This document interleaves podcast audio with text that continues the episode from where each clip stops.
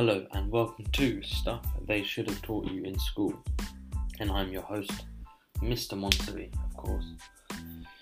So today's episode is all about self-control, self-discipline, and uh, we're going to go through why it's important, and then I've got five tips on how to improve it. But before we get into all that, just a quick thank you to all listeners and subscribers, and a special thank you if you are listening to this episode uh, around about when it came out, uh, around about when it comes out, and um, and also if you're going back into the archives and listening to this. So, wow. Um, and also a little disclosure that these are always done in one take, so there may be some ums and ahs and uh, long pauses and this and that. Anyway, let's get on to it. So we can see we can all see that no self control will essentially turn us into monkeys, just fulfilling any impulse just as it comes. Like, just as soon as you feel like you need to go to the toilet, just go. And, um, yeah, of course, this can get us into a lot of trouble with the law and just in general. People who lack self control or self discipline will they'll just give in to any impulse or any feeling, any emotion. They'll also find it almost impossible to attain goals.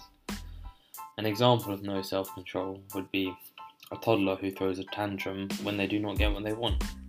Now, we all know in life that we um, don't always get what we want, or we don't get what we want in the uh, way that we want it, or in the time frame that we want it. Um, but you can see that, you know, an adult throwing a tantrum would probably find it hard to keep a job or survive in this world at all. You imagine throwing a tantrum because Tesco increased their prices on your favourite chocolate. In fact, I remember when I was younger, they used to have these chocolates called Freddos, which were basically like milk chocolate in the shape of a frog. I think they used to be 5 or 10p. I slowly watched it go up 10, 15, 20, 25, 30. I don't know if it's 40 or 50p now. Like, if, what happens if I go into Tesco and start crying about it? What's going to happen then? It's not great, is it? Um, and you know, this world that we live in is there's so many distractions in this world, and there's almost unlimited paths you can take. A lack of self control can have very negative effects and essentially lead you nowhere. So you don't really go down any path, or you go down to the path of that is just not that great. Almost everything and anything, good or worthwhile, comes from putting in some effort. And um, the expectation of uh, for for the expectation of future uh, gains, like uh, studying for a degree, dieting, or quitting smoking or alcohol. And uh, discipline and self-control can set you onto some of the best paths in life. For example, discipline to save X a month will almost definitely help in future. This brings me actually onto another concept of delayed gratification. Delayed gratification is basically sacrificing something now for future gains. So, I'll say that again. So, it's generally sacrificing something small now for much larger gains. So, like, you know, like studying a degree, you're sacrificing your time, you're putting a bit of effort in, and you get your degree, you get more money, hopefully, you have some fulfillment in that. So, that's why we need self control and it may not come immediately, but through practice and simple habits, we can build it. It's like a muscle, and I would go far as to say that most out there who experience some success in life have good self control and discipline to work, stick it out, stick to it, you know. Anyway, onwards to some tips. So I've got five tips here on how you can improve. So I said, just get straight into it. First one, I said small habits. Um, practice small habits can build up that willpower. So a good one is just making your bed every morning. It literally takes five se- um, five seconds, but it will build that willpower and that discipline muscle. Another example may be to walk every day or something very small like that. Builds it though. Uh, tip number two: remove temptations. So essentially, removing situations from your life where self control may be an issue. So, for example, if you're dieting and you want to stop eating chocolate, you want to lose weight and stop eating chocolate, don't buy chocolate, don't bring it into the house. Simple as that. Tip number three have a clear goal or vision in mind. So, this will help with that delayed gratification. So, if you wanted to retire with so many pounds at X age and uh, you can work backwards, you can essentially say, you know, to do that, I need to do X, Y, Z every month and um, save X, spend Y. And even when you feel like you don't want to do it, that vision or goal will hopefully keep you on track.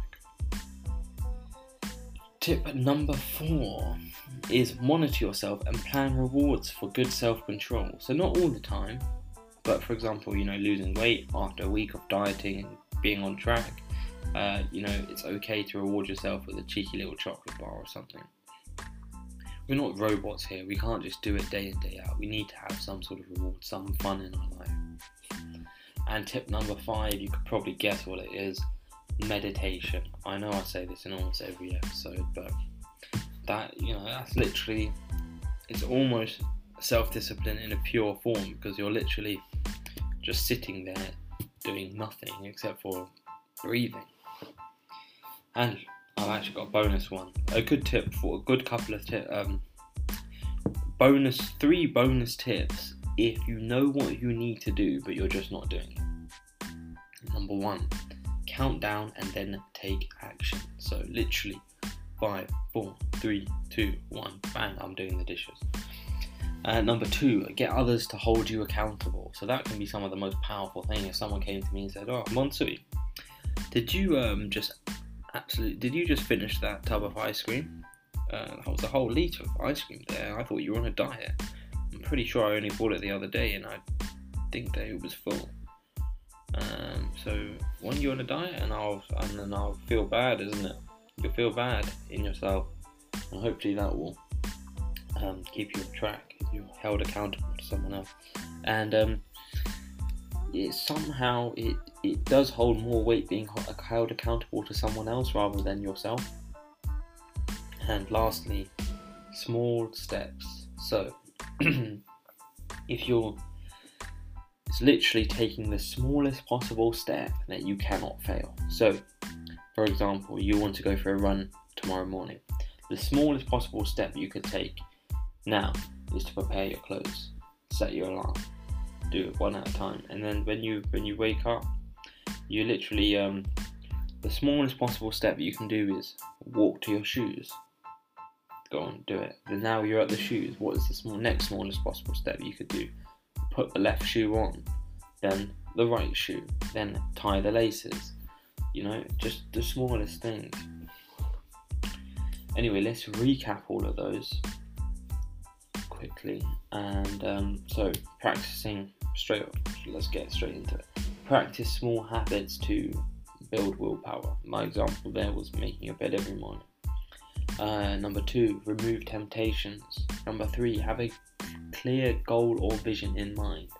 Number four, monitor yourself and plan rewards for good self control. Number five, meditate. And the bonus couple of t- few tips if you know what you need to do but you're just not doing it, use a countdown. Countdown. Five, four, three, two, one. Number two, uh, get others to hold you accountable, family or friends. And number three, take the smallest possible step that you literally cannot fail. Now, I hope that these um, tips provided some value to you, to um, provided some value to you. Um, and uh, remember, it will get easier as you develop that muscle of willpower and self discipline. It will get easier. And you essentially get like a streak, like, for example, uh, making a bed every morning after a month of doing that, you've done it every day. It's like a streak, isn't it? If you were to miss one day, then it's almost like starting again. And remember also, consistent action compounds. Consistent action compounds, and if you take the right action consistently, discipline yourself to do that, you will see great results. I'll leave you with that. So, thank you very much for listening, taking the time to listen to this episode, and I hope it did provide some value. I do take topic requests, so you can email me at monsui at icloud.com. That's also in the show notes. And um, you have been listening to stuff they should have taught you in school.